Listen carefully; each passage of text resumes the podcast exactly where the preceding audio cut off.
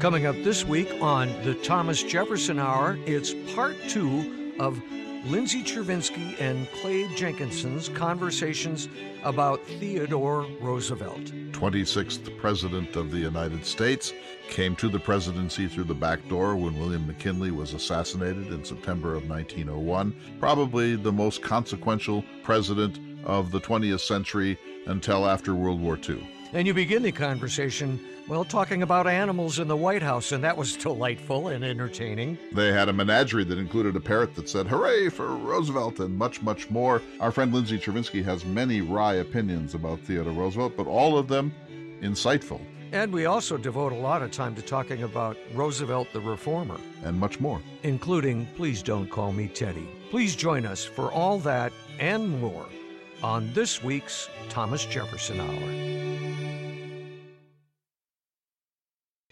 Good day, citizens, and welcome to What Would Jefferson Do? Our weekly opportunity to discuss current American events with President Thomas Jefferson, who is seated across from me now. And good day to you, Mr. Jefferson. Good day to you, citizen. Mr. Jefferson, we've received a couple of inquiries, one from Stanley Hall and one from Joe Lovell, and they're similar in nature in that they're both concerned about how originalist views of the Constitution are affecting American policy. I'm an originalist, I would say, by which I mean the Constitution is a social compact that was drafted in Philadelphia in 1787 and then ratified state by state in 1788. Rhode Island waited a little longer before it eventually ratified. And what it said was that these are the powers that government has. It enumerated those powers, especially in Article 1. It set the procedures for elections and impeachment and the Electoral College and so on. And my view is that that is not just an enabling document, but it is a restraining document. And it draws a boundary outside of which the government of the United States should not venture without explicit approval by the American people through a new constitutional amendment. In other words, we should do what the Constitution enables us to do and not more.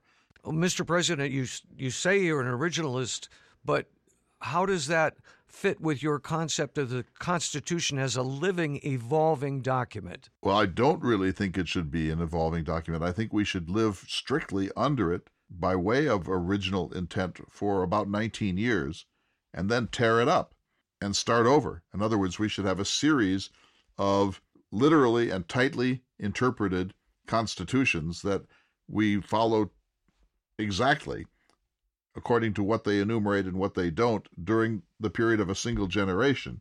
And when that generation passes, after say 19 years statistically, then we should start over and build another document fit for those times those circumstances, those needs, those technologies, those demographic data, and then live under that Constitution strictly, originally for 19 years, and so on and so forth.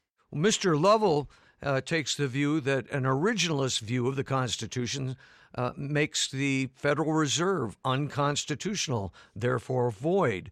If that's true, sir, what happens if our Supreme Court strikes down the Federal Reserve Bank on originalist grounds. If the court were strictly dedicated to originalism, much of what you take for granted would be struck down because you would go to the Constitution that was written in 1787 and you would search it carefully and you would ask, is it there? Is judicial review there? Is a Federal Reserve Bank there? Is the CIA there? Is the National Endowment for the Arts there? And you would find in almost every case that these are not enumerated powers. Now, if Hamilton were here, Colonel Hamilton, he would say, no, you have to have a flexible constitution. There have to be implied powers. And he said that the general welfare clause in the preamble and the necessary and proper clause that comes up much later essentially were elastic clauses that enable each generation to do certain things within broad limits and call them constitutional. I think that way is the source of corruption and metaphysics. Well, sir, as a citizen, I, of course, worry about personal freedoms and rights of citizens. And, and, sir, it seems that the Supreme Court has the power to take away my personal rights. I believe you are correct for your time, but let me remind you of two things. First of all, the Ninth Amendment in the Bill of Rights explicitly says this list herein is not intended to be complete or exhaustive, that there may be other rights worth cherishing that are not enumerated in the Bill of Rights. That's first. And secondly, remember that in the state of nature we have absolute rights. We surrender in trust a few of them to government, but we never surrender the broad world of our rights. We retain those, and we should be eternally vigilant to protect them against any incursion by any government anywhere. Well, Mr. Jefferson, it would seem that one branch of government is uh, ordained with a great deal of power. Should never have happened, sir. The third branch should be the weakest by far and merely advisory. Thank you so very much, Mr. Jefferson. You are welcome, sir.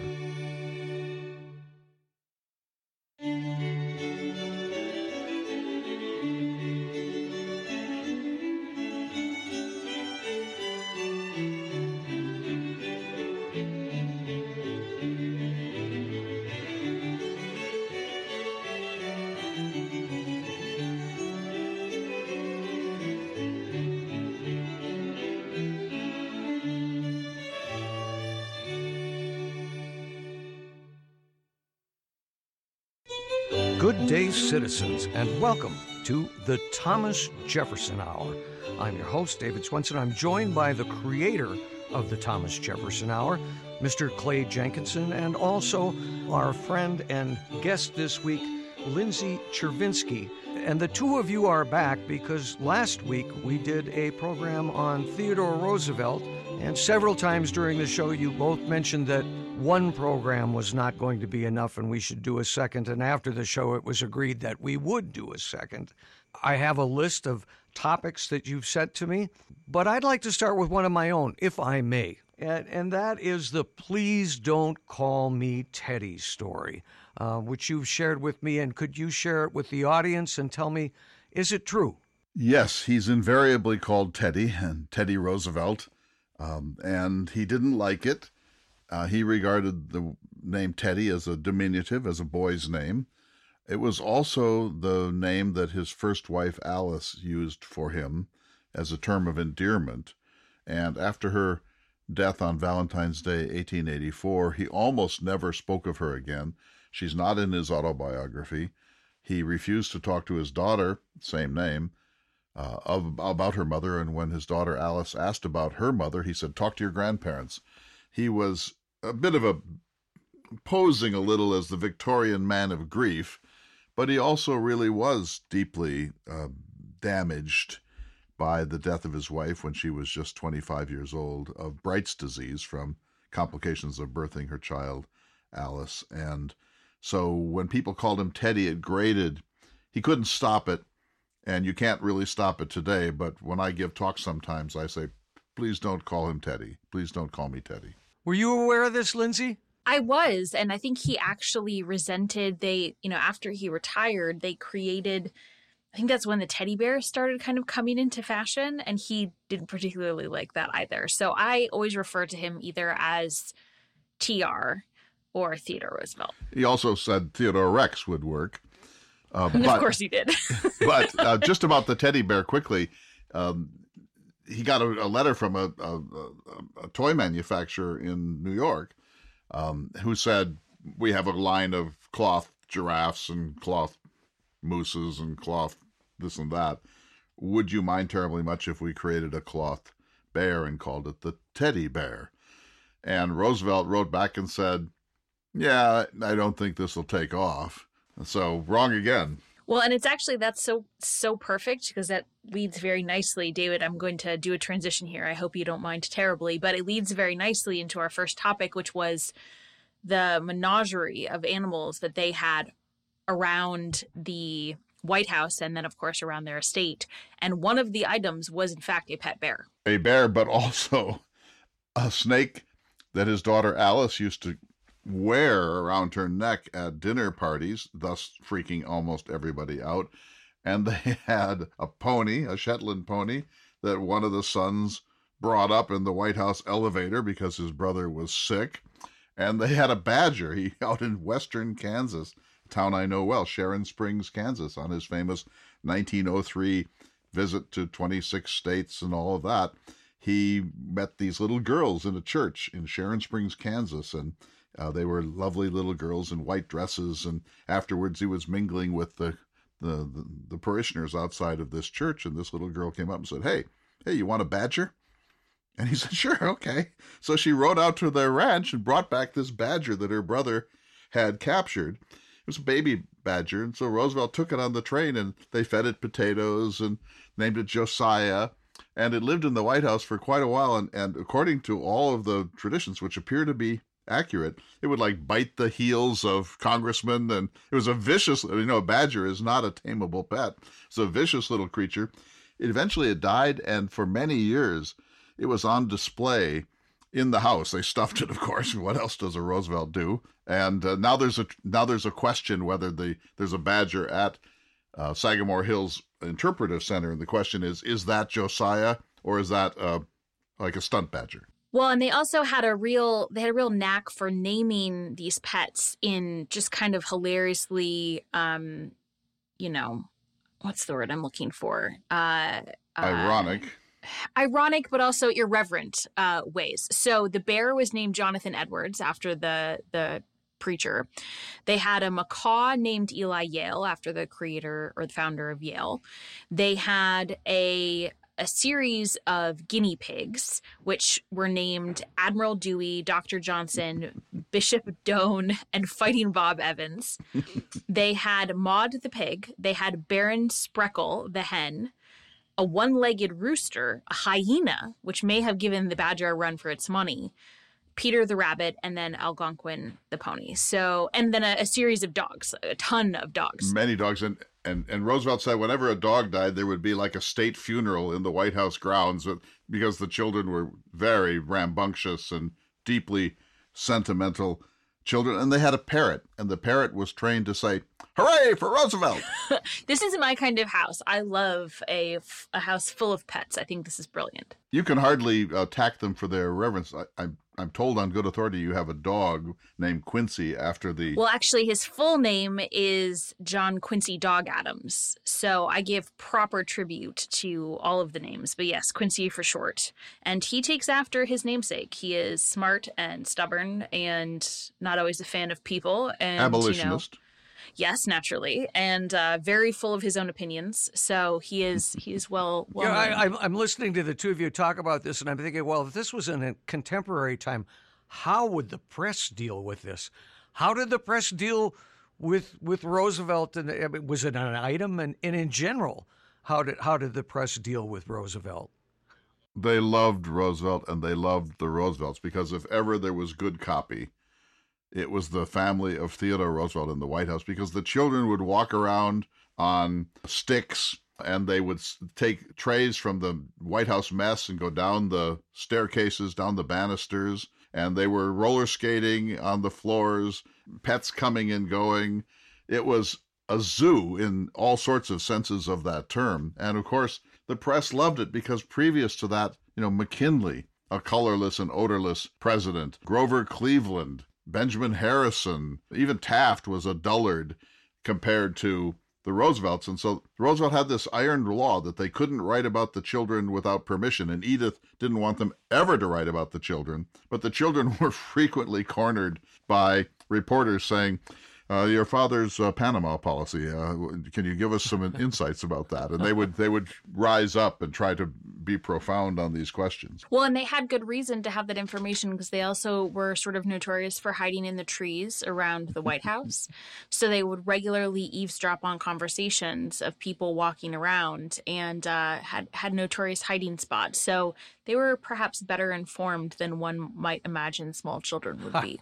They were dropping water balloons on reporters, and uh, they um, they had a spitball contest in which they uh, stuck spitballs to some of the paintings of previous presidents, and Roosevelt had to go, you know, give them the full stern treatment about this. He was such an indulgent father. Edith was quite stern as a mother, his second wife, uh, the mother of five of the six children. Roosevelt was just like a 12 year old boy, really, and he was often in trouble too. In fact, one time he, they were at Sagamore and they went in their point to point walk and they got all wet with brand new clothes on. And, and Roosevelt came back and he said the person who was most put in that period's equivalent of time out was Roosevelt himself, that Edith was not amused at his poor parenting skills. There's one other item from last week that I wanted to touch on, and that was Roosevelt being shot while giving a speech. Shot before giving a speech. So he was having dinner in, in Milwaukee in October of 1812, towards the end of the very crazy and extremely exhausting Bull Moose campaign, which he lost. Got 29% of the vote, the largest third party vote in American history. But he was about to give a speech in Milwaukee. He was at supper in a hotel, walked out, got into a jalopy, was shot at point blank range. Uh, he said, he pinked me. And then Roosevelt spit into his hand and he said, I'm an old big game hunter. There's no blood in my spittle, so I probably will live. So he insisted on going to the auditorium. He, he gave an 84 minute speech, but he said at the beginning, he said, I need you to all listen very carefully. I may not be at full strength tonight. You see, I have just been assassinated. Well, and the reason it didn't actually kill him, of course, was because anyone who has, you know, tried the trick where you fold up paper a certain number of times knows how intensely strong that can become. He had his speech folded up in his pocket and the bullet wedged in the paper, and it probably saved his life. And during the speech, David, he had the 50 pages of the speech with a bullet hole and some blood stains on them, and he was giving them away as souvenirs to people in the audience, like, hey, here's one for you. See, this is the kind of information that, you know, last week we talked about just how much fun it is to read about Roosevelt. Who else does that? Who else gives away bloody pieces of paper? It's just the most remarkable, most remarkably unique presidential story. But as a woman and as a feminist, and as somebody who is, I think, has certain edge about male ego, if ever there was a, a, a, profound egotist and a person of sort of over overwhelming masculinity in the White House, this is TR, right? I mean, he's a Hamiltonian, but there must be parts of TR that you don't really like very much. Well, his sense about where women belonged is obviously, I think, woefully outdated. Um, he believed that they belong in the house and they belonged by the hearth and they were supposed to do certain things. Um, I obviously don't subscribe to that notion of femininity.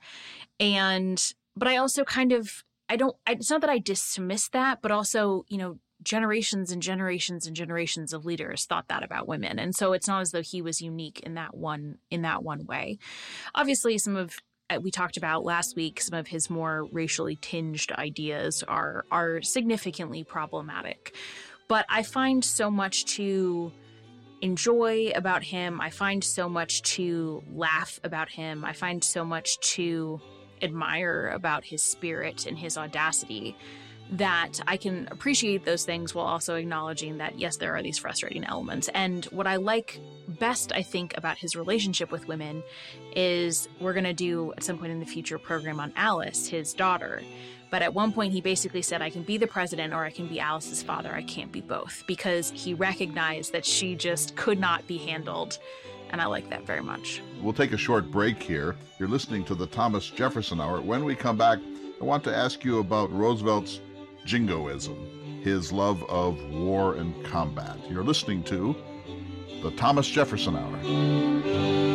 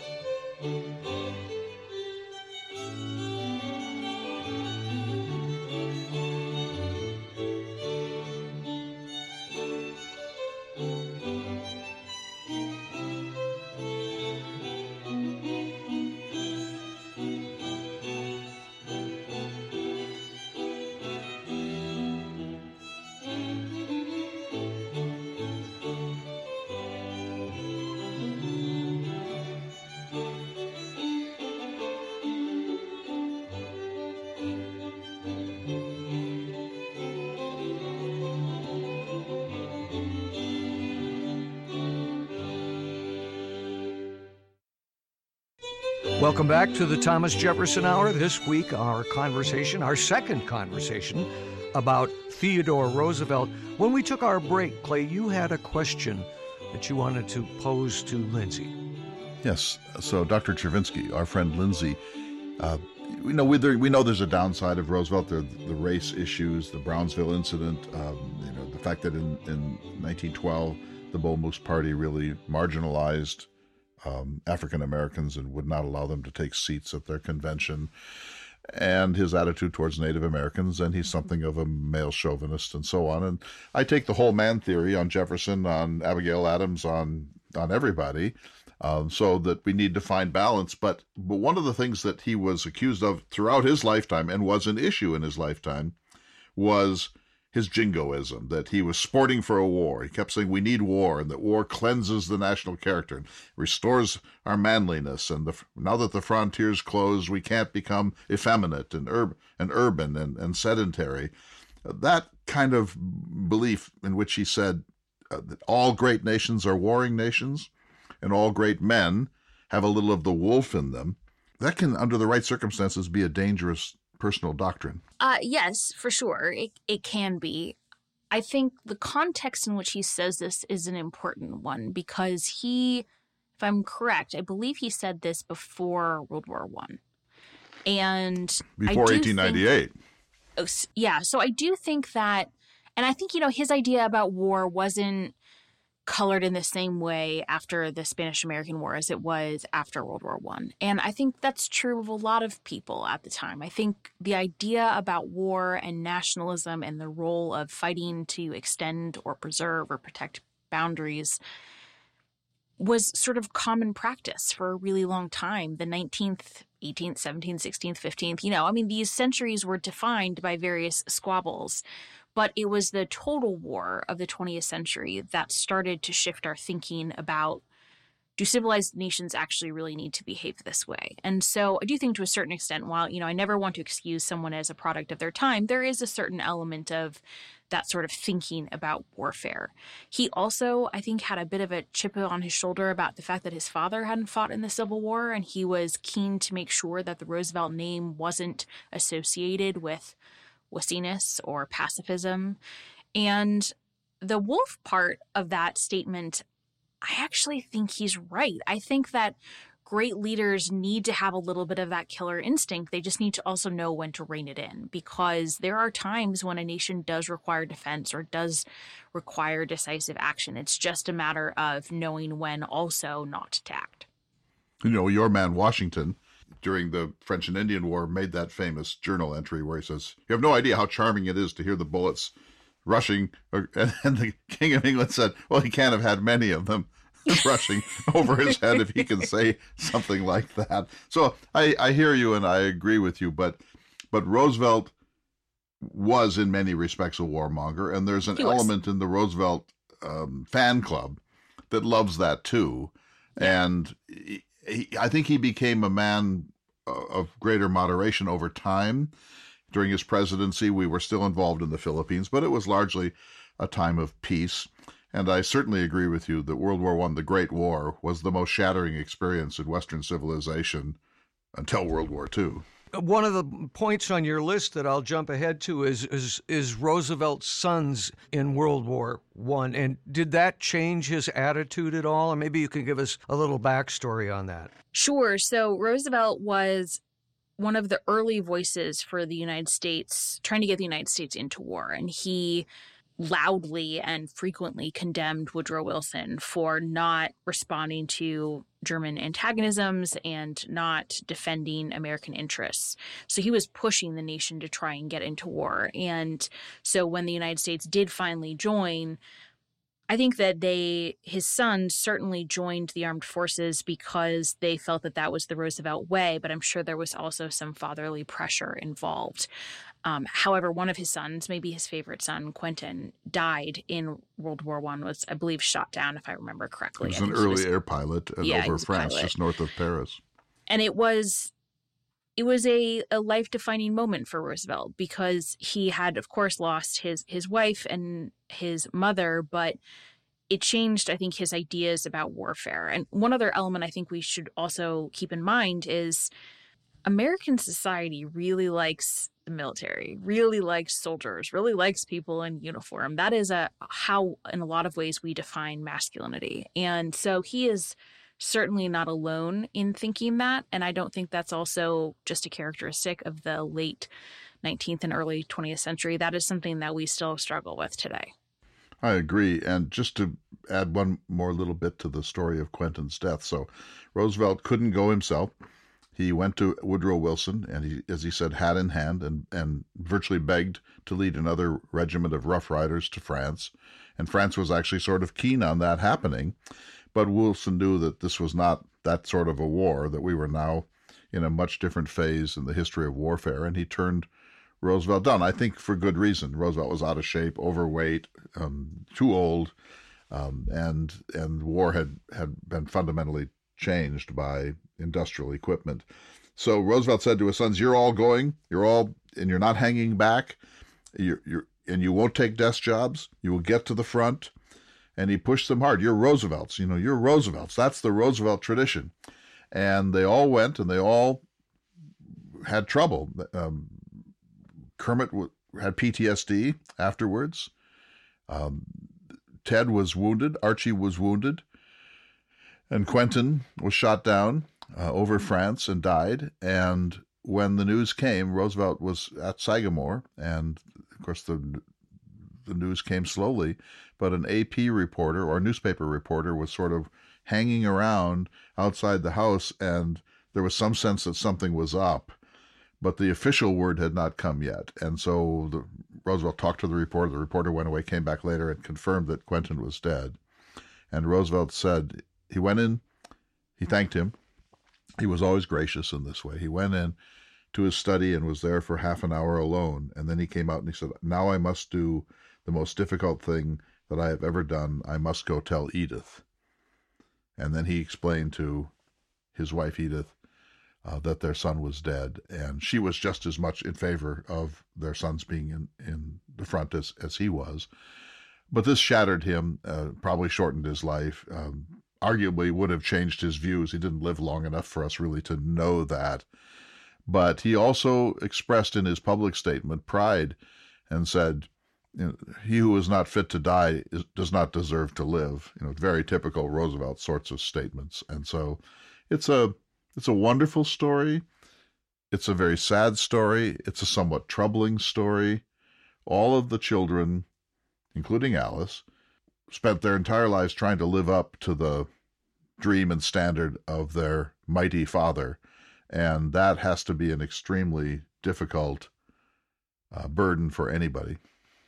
Well, you know, and I think we see this same challenge replicated with with a lot of presidents who are memorialized in American lore. But during World War II, FDR's sons, they all signed up. They were in different branches. And he made sure he didn't know where they were posted because he didn't want to make war decision and war strategy based on where his sons were, which is a pretty remarkable commitment to ensuring that they don't get any special treatment.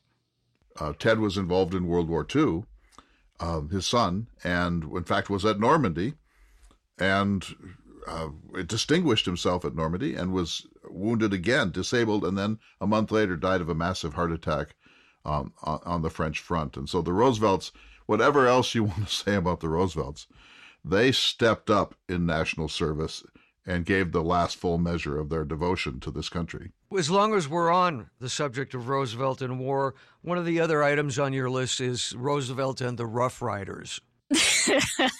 Where does one even really start with this? Um, you know, the Rough Riders have become such a almost cliched thing in American history because the war itself was so short, was so almost intentionally provoked to kick out the Spanish, was never really a fair fight. Roosevelt very much participated as one, he wanted the war experience, but as an image making measure. He ensured that photographers were stationed with his unit such that they could capture the exploits.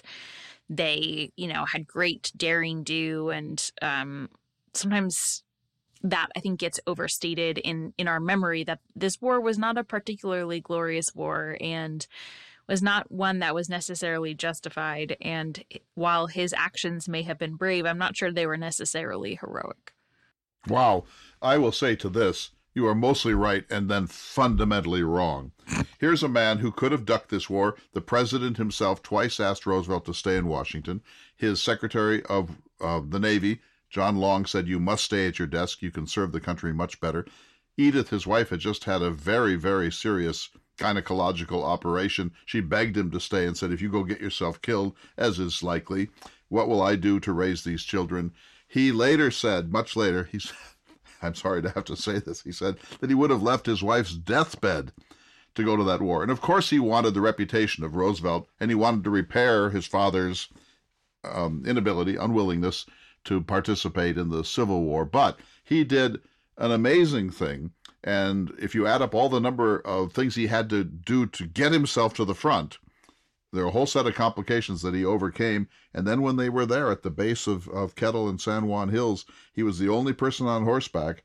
And the Spanish snipers up at the top, I've been there, had smokeless German Mauser rifles. And Roosevelt said they were shooting down his men like, like 10 pins and he uh, alone on horse assaulted that hill.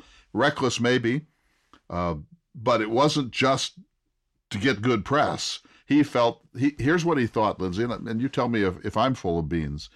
He thought that if you plan to be a major leader of this country, and there is a war during your prime manhood, you must get yourself into that war if you can, because how dare you send other people's children into harm's way if you weren't willing to fight for this country when it needed you. Now, I know the war was largely trumped up, and John Hay called it a splendid little war and all of that, but Roosevelt was the real item, I think.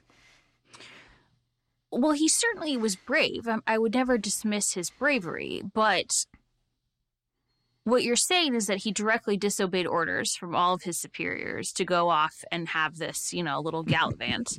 He little abandoned gallivant. his he abandoned his wife. So I I mean I guess I feel a little bit like it's one thing if you're talking about the Civil War and the future of the nation or World War II and it's the survival of democracy. It's another thing when it's like, well, I would really like the Spanish to leave Cuba. That would be ideal. Let's go do that. And, you know, in this in this great heroic thing that he did, he, you know, kind of the reason all of his men were getting sniped down is because they couldn't get the horses there. So I mean there was some some real flawed planning here in the in this process. And I'm not saying that he was not a brave man. He was a relentlessly brave man. And I believe that his commitment to service is incredible because he didn't have to. He was a wealthy man. He did not have to participate in public service. He did not have to participate in form, reform. He didn't have to participate in the military. But I also don't think that we should sort of overlook, like, if he had gotten killed, people would have been like, well, that was a really stupid thing to do. And the assistant secretary of the Navy probably shouldn't have been there. And it's only because he had this incredible luck that we were like, oh, wow, look at this heroicism. Can we agree on this, my friend, that whatever was the foundation of his being there, he made the most of it for the rest of his life. That he, he dined out on that. Without it swept doubt. him into office. Oh, Whatever yeah. else was true, he played the Rough Rider card. Every speech he ever gave, the rough Oh, yeah. whoever was left of the Rough Riders would show up on horse and salute. And if ever anyone milked something as much as it could possibly be milked for the rest of their long and distinguished political life, it was Roosevelt. Kind of kind of living the dream at the expense of others. You know, there's a lot of things on this list in front of me, so I'm going to push forward if I might. Maybe come back to uh, Washington. Uh, one of the things that you had listed, Lindsay, was his cabinet management, and of course, this would give me an opportunity to offer you some time to talk about your book. Oh, your book on the cabinet. Oh well, thank you. Yes, Yeah. um, the the concept of the cabinet and the institution of the cabinet has become a little bit of a hobby horse for me, and if by hobby horse I mean career. So I started with George Washington's cabinet. The book is called The Cabinet: George Washington and the Creation of an American Institution. And so as I have examined other cabinets, and as I actually have an Audible course with Great Courses Plus on the best and worst presidential cabinets. So if you want I sort of didn't an know overview, that. You you have Yeah. tell me that again. That's you have cool. it's on Audible.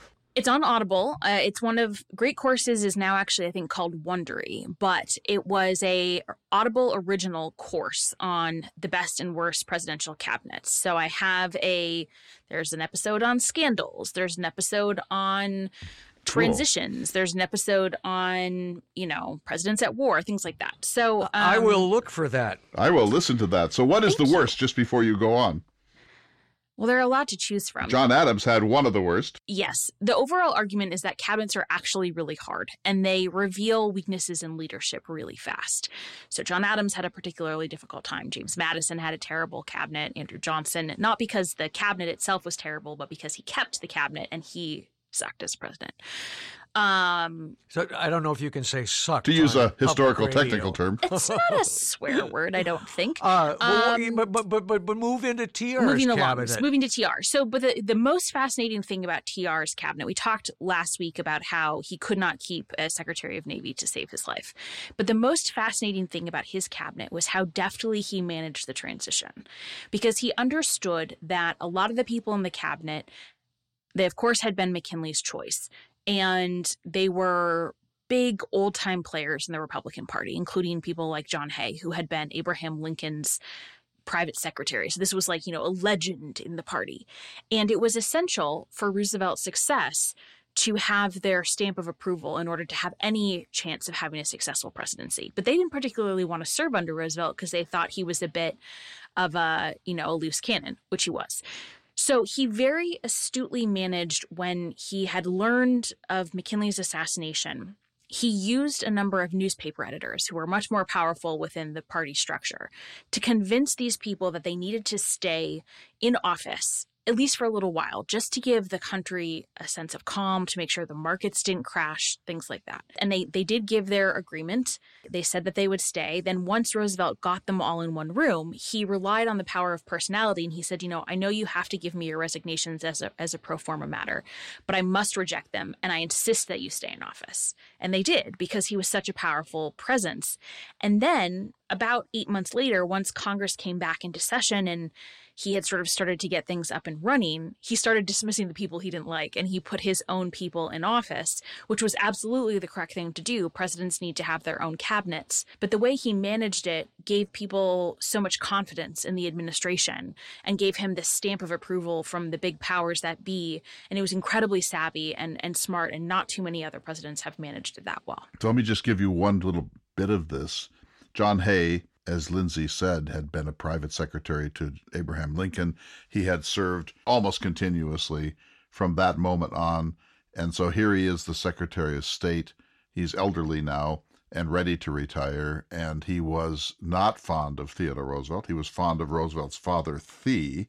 He regarded Roosevelt as kind of an immature cowboy, loose cannon, too impulsive, not really fit for the decorum of the presidency, but he was persuaded to stay on. But then in 1905, when Roosevelt had been elected in his own right and it was his inaugural uh, day, that morning, John Hay gave him a ring, and in it was a lock of a strand of Abraham Lincoln's hair.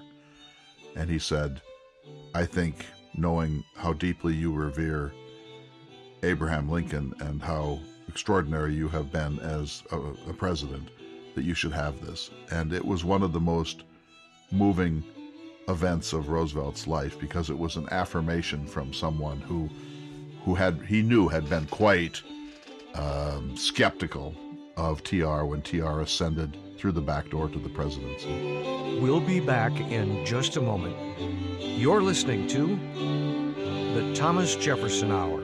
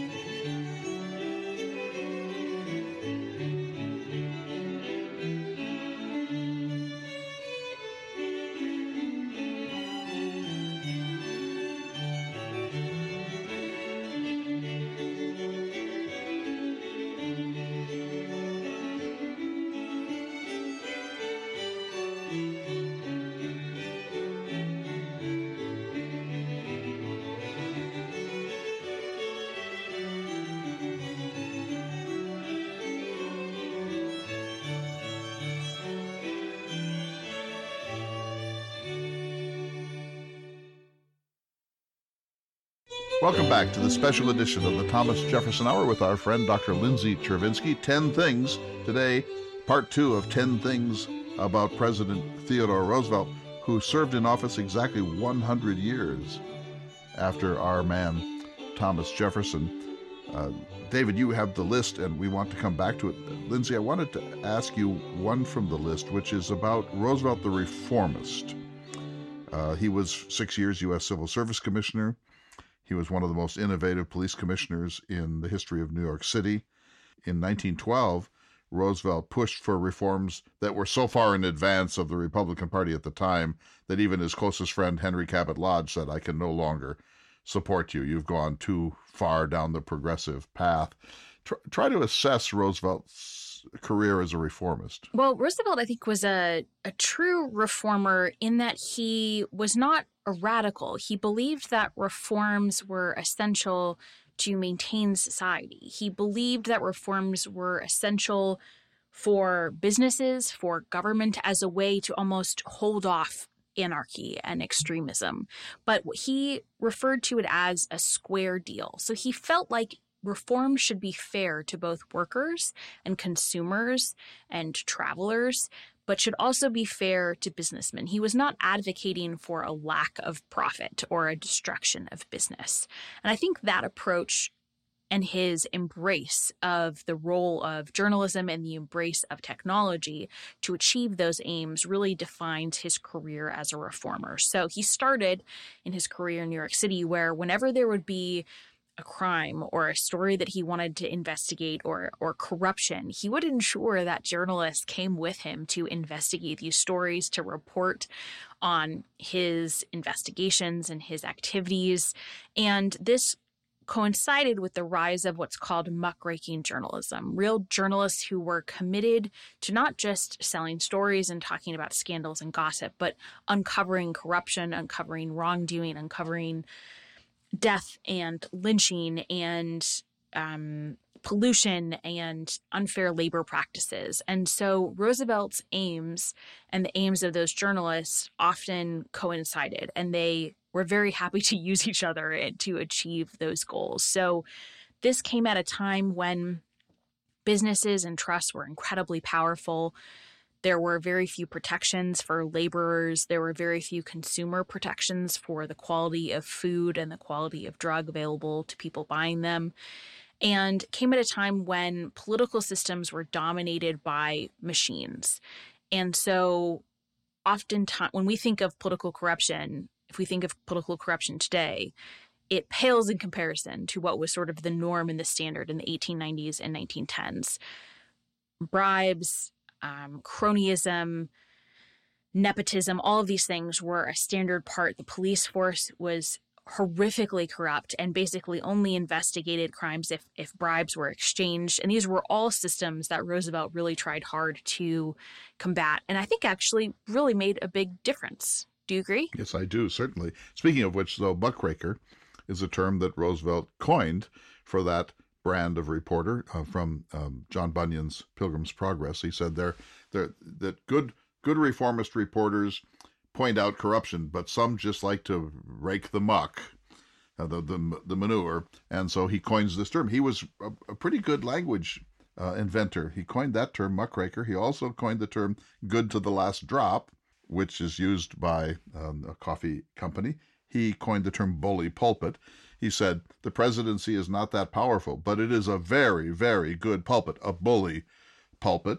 And he gave us the lunatic fringe, Lindsay. I didn't know he came up with that phrase. That's fantastic. Yes, he did. And he, he also was, David, as you know, one of the greatest masters of the insult in American history of McKinley, who would not declare war against Cuba. He said, He has the backbone of a chocolate eclair.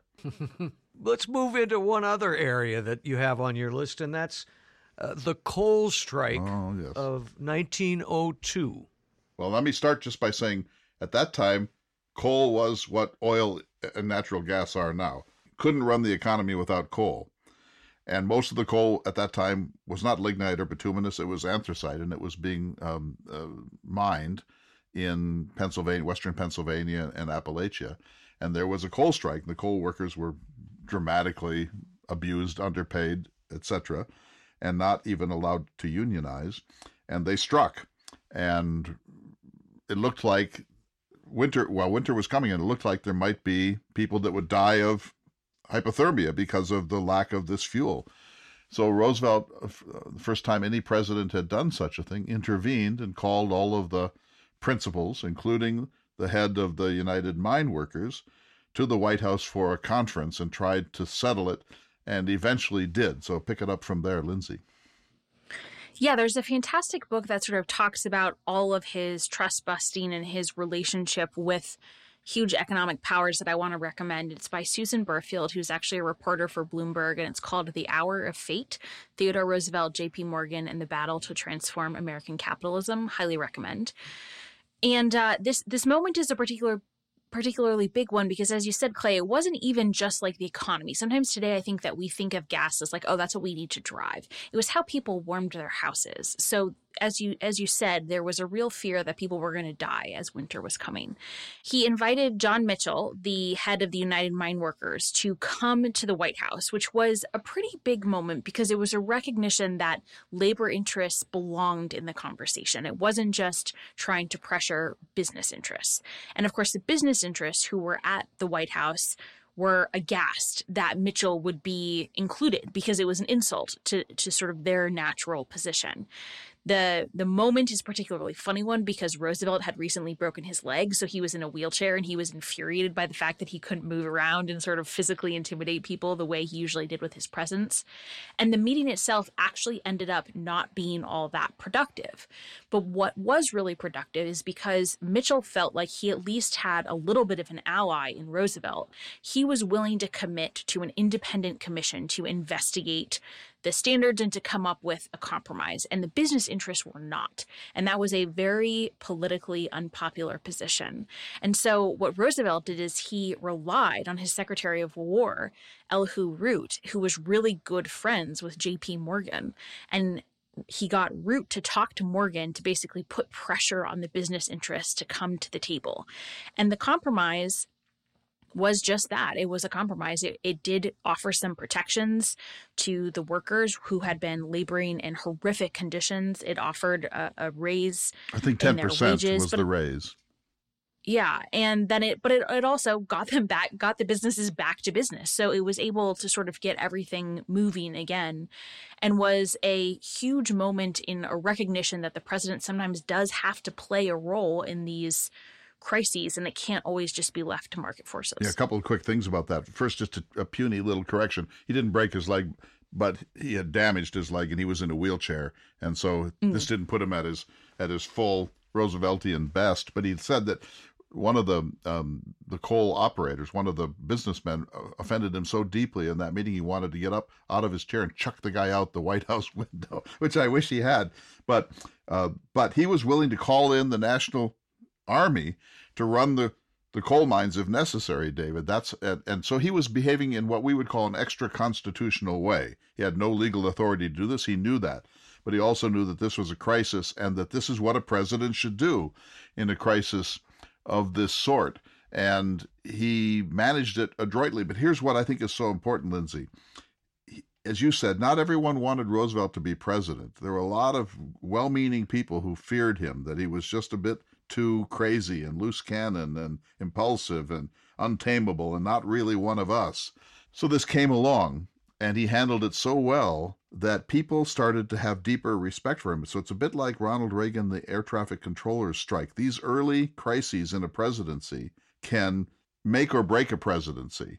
The fact that he handled this and successfully made a lot of people think, oh, this is a more formidable, a more mature, a more respectable figure than we might have thought. And so all that happened afterwards was in part made possible, David, by the credibility and the and the gravitas that Roosevelt achieved.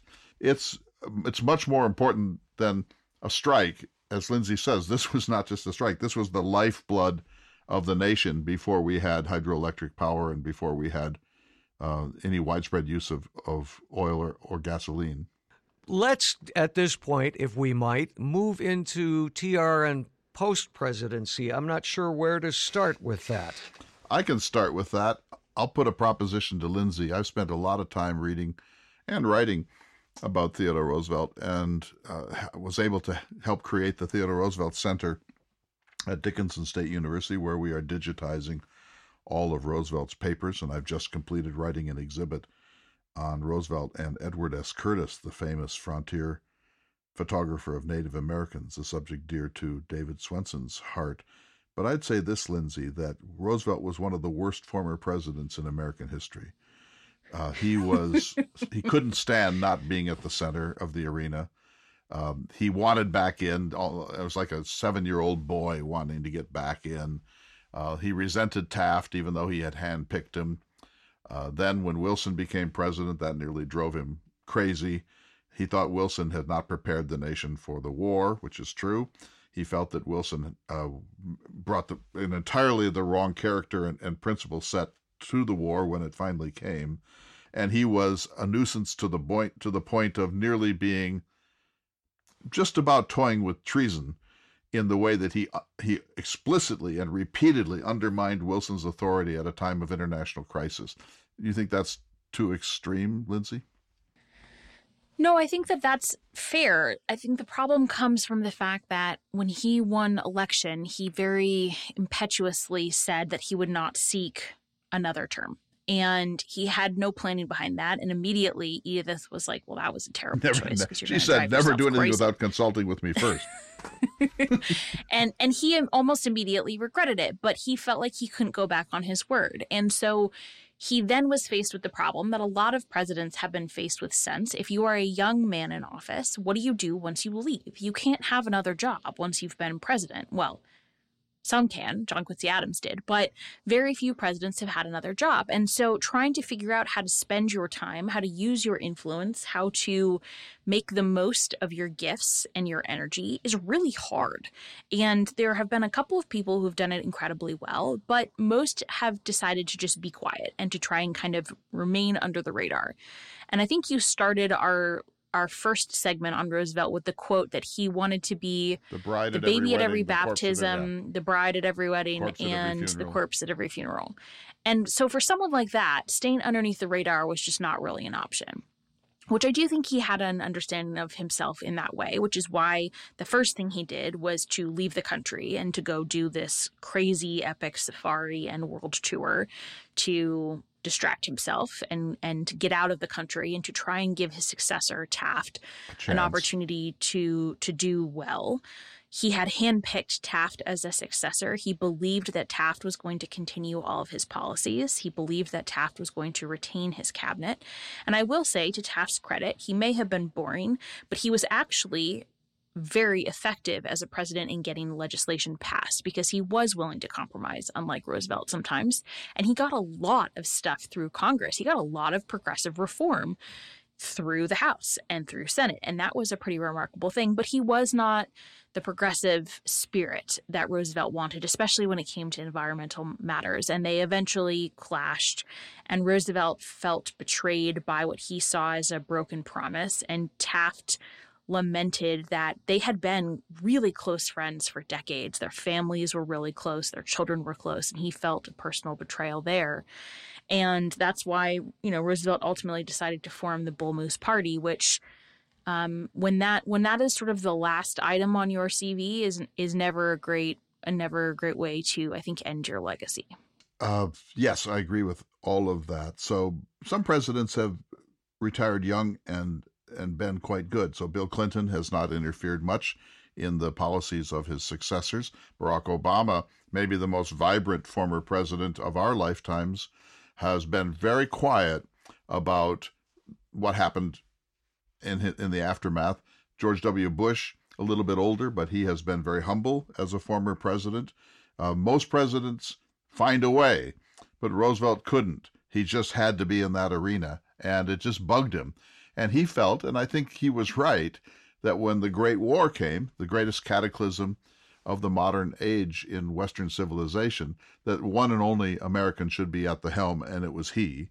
And I think he was right. Of course, that's not how our system works, but he would have been a tremendous president of the United States during World War One, and he would not have bungled the League of Nations and the 14 points in the way that Woodrow Wilson did.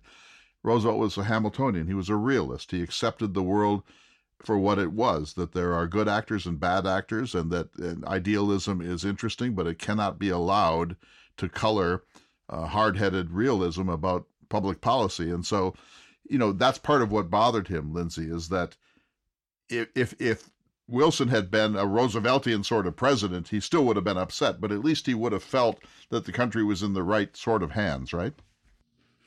I think you and I need to talk about Wilson because I think you and I might be like exactly on the same page about this. Finally, and, we agree uh, on something. There are not there are not too many people that feel as strongly about Wilson as I do. So I think this could be a very exciting discussion topic. We're almost out of time, I think, David.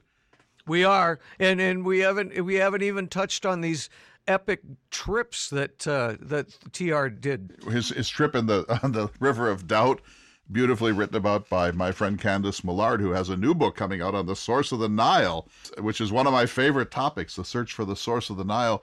This has been so interesting. We've only touched the surface. David, I think we covered all 10, but never by number.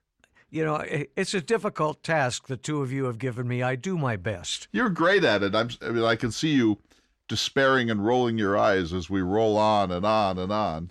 We adopt Alice Roosevelt's spirit and we cannot be contained. Alice Roosevelt said, If you have nothing good to say, come sit by me. so, what's up in the future, you two? What, where are we going to go next? Well, I have an idea. A friend of mine named Thad from Louisville sent this really interesting letter that I passed on to Lindsay, in which he sort of says, Why didn't Jefferson do certain things. The, that... the, basically, the, to sum up the the email, it was why was he such a hypocrite? Right, his inconsistencies. When there were moments in his life when he could have addressed these, and didn't for some reason.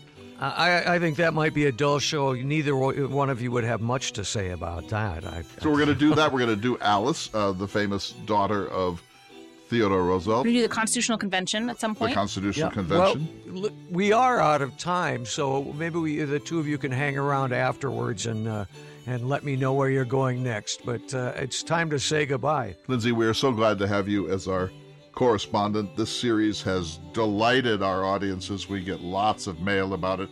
Someone told me that the John Jay program was one of their favorite programs, and I thought, dream higher, honey. But there you go. but anyway, thank you so much, and uh, Godspeed to you and your family. And we will see all of you next week for another exciting edition of the Thomas Jefferson Hour. The Thomas Jefferson Hour is brought to you each week by Dakota Sky Education. The program is distributed nationally by Prairie Public. President Thomas Jefferson lived from 1743 to 1826 and this program presents his views. President Jefferson is portrayed by the award winning humanities scholar and author Clay S. Jenkinson. To obtain a copy of this or any show for a $12 donation, please call 701 575 0727. This program is also available online at jeffersonhour.com and on Apple Podcasts. If you'd like to correspond with President Jefferson or submit a question for him to answer on the program, please visit the website at jeffersonhour.com. The Thomas Jefferson Hour is produced at Makoche Recording Studios in Bismarck, North Dakota. Bach Cello Suite Number 3 in C Major by Stephen Swinford. Thank you for listening. Please tune in again next week for another thought provoking, historically accurate program through the eyes of Thomas Jefferson.